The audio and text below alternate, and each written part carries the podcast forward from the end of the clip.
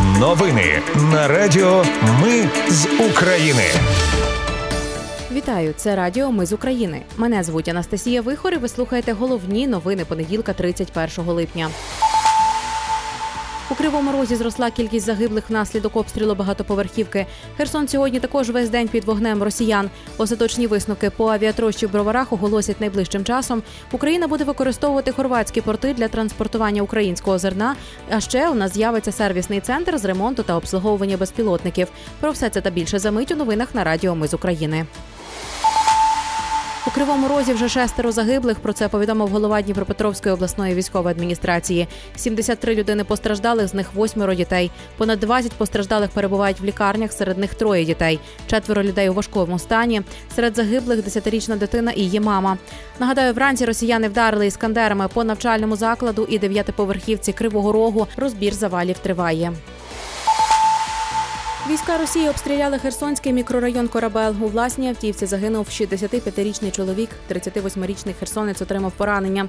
Також тяжкі травми дістала 16-річна дівчина. Лікарі намагаються зберегти її життя. Поранення отримали також волонтери громадської організації, які допомагали херсонцям оговтатись після затоплення. Серед постраждалих і комунальники з Кіровоградщини. З усіма працюють медики. За сьогодні в Херсоні 17 поранених і троє загиблих від російських обстрілів зазначили в обласній військовій адміністрації. Слідство не знайшло підтвердження версіям про диверсію або замах на керівництво МВС, яке загинуло при падінні гвинтокрила в броварах. Генпрокурор Андрій Костін розповів Укрінформу, що розслідування ще триває, але остаточні висновки оголосять вже найближчим часом.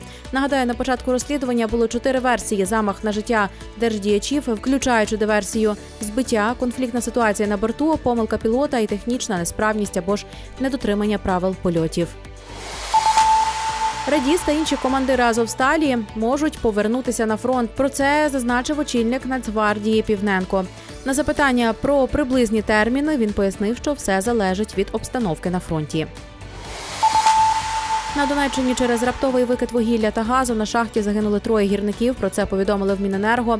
Зазначили, що трагедія сталася ввечері 30 липня на шахті в Покровському. У результаті інциденту зникли безвісти троє працівників, які працювали на шахті. За кілька годин під час аварійно-рятувальних робіт шахтарів було знайдено. На жаль, усі загинули. Колишній боєць батальйону Січ Ігор Гуменюк, що підірвав вбиральню Шевченківського суду Києва, протягом двох років виготовляв вибухівку в СІЗО. Він ретельно готувався до втечі. У ДБР кажуть, що необхідні для вибухівки речовини йому передавали спільники під виглядом ліків. Гуменюку вдалося зробити так званий пояс шахіда і кілька саморобних бомб. Про це в етері телемарафону розповіла радниця стратегічних комунікацій державного бюро розслідувань Тетяна Сап'ян. Підозру отримали троє співробітників Київського слідчого ізолятора, двоє військовослужбовців Національної гвардії України. Співробітникам ізолятору інкримінували службову недбалість, а військовослужбовцям Нацгвардії порушення статутних правил вартової служби чи патрулювання, адже вони якось дозволили пронести вибухівку в суд. Нагадаю, що ввечері 5 липня в Шевченківському суді Ігор Гуменюк підірвав себе, намагаючись втекти. Йому було 29 років. Останні 8 років він провів у СІЗО. Гуменюка звинувачили в тому, що він нібито підірвав гранату біля парламенту у 2015-му. Він нібито кинув її в натовп правоохоронців. Тоді поранень зазнали кілька десятків людей. Хорватія та Україна домовились використовувати хорватські порти на Дунаї та в Адріатичному морі для транспортування українського зерна. Про це пише прес-служба Міністерства закордонних справ. Очільник МЗС Дмитро Кулеба додав, що країни працюватимуть над тим, як прокласти якомога ефективніші маршрути до цих портів та максимально скористатися можливістю.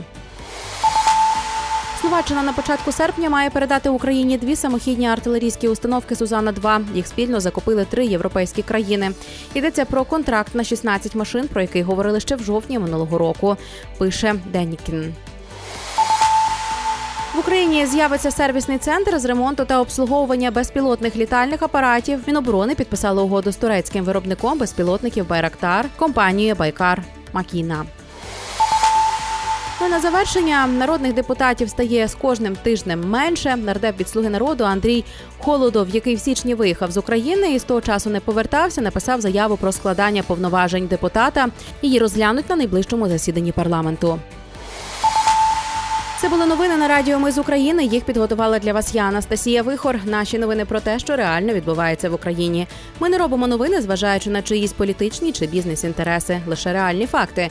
Якщо на вашу думку те, що ми робимо, важливо, підтримайте нас. Заходьте на сайт Ми з України.ком та тисніть кнопку Підтримати. Почуємось. Радіо Ми з України. Перемагаємо разом.